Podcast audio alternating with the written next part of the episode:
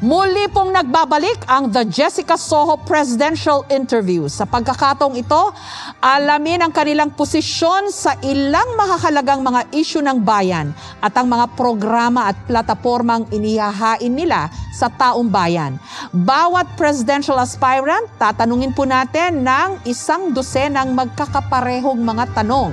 Maglalaan ng 30 seconds sa pagsagot sa kada tanong. Question number one, panghuli ang Pilipinas sa 53 o 53 mga bansa sa COVID-19 Resilience Ranking ng Bloomberg News Agency mula September to November 2021. Dahil daw po ito sa mabagal na COVID response at vaccination.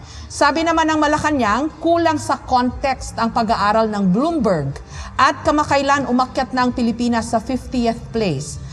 Ano po sa palagay nyo ang magandang ginawa ng administrasyon sa pandemyang ito na gusto mong ipagpatuloy at ano naman ang gusto mong itama o ituwid? Para kasi sa akin, Jessica, yung pinaka-problema talaga, marami namang magandang ginawa. Pero yung pinaka-problema talaga, number one, walang sense of urgency. Maraming mga problema na na-prevent sana nating mangyari kung mas mabilis tayong umaksyon. Halimbawa, nung nag-uumpisa pa lang, wala tayong mga PPE sets. Um, hindi tayo, alam na natin na merong, merong, um, merong epidemic sa ibang lugar. Hindi pa nun pandemic, pero hindi tayo nag-asikaso. Ah, alam natin na kailangan na tayo mag, mag, mag-close ng ating borders. Parang sobrang tagal ng ating pagdesisyon. So while may mga, mga bagay na magandang ginawa, nababagalan talaga.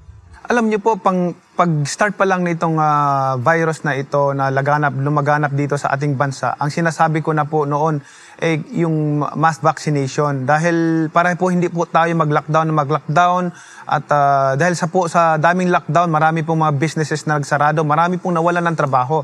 Pero po, from the beginning, kung ang focus natin is to vaccinate ang uh, to vaccinate the the uh, the uh, Filipino people eh, o hindi po tayo magkakaroon ng lockdown ng lockdown at uh, magresulta ng uh, pagsarado ng mga businesses at mawawalan ng trabaho yung mga kababayan natin.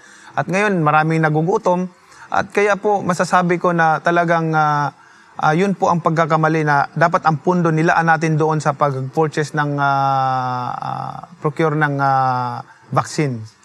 Una, uh, totoo nagkaroon ng hardship to access to vaccine sa buong mundo. Kasi matatayog na bansa, kinopo nila yung mga bakuna.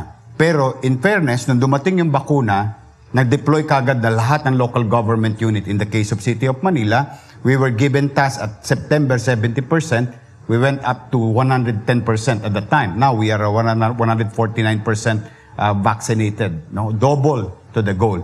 So, maraming dapat lang uh, i-adjust. Uh, for example, yung pagbibigay ng ayuda, no? dapat mas efficient. So, yun ang talagang naging hamon sa national government. Ang dapat itama rito, dapat naging proactive. Ano? At tapos, dapat laging science-based at saka data-driven. Lahat ng kilos natin dapat nakabase sa siyensya at saka naka, nakatuon do sa mga datos na available. Ang problema, inuuna pa, halimbawa, sa ayuda. No?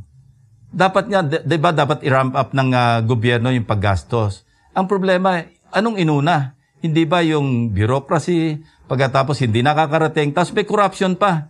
Ako talagang kaya ako galit sa corruption. Sa panahon ng pandemya, may sakit na ngayong uh, inaatinan mo, tapos magnanakawin mo pa yung pera na nakalaan para sa pandemya. That's unforgivable.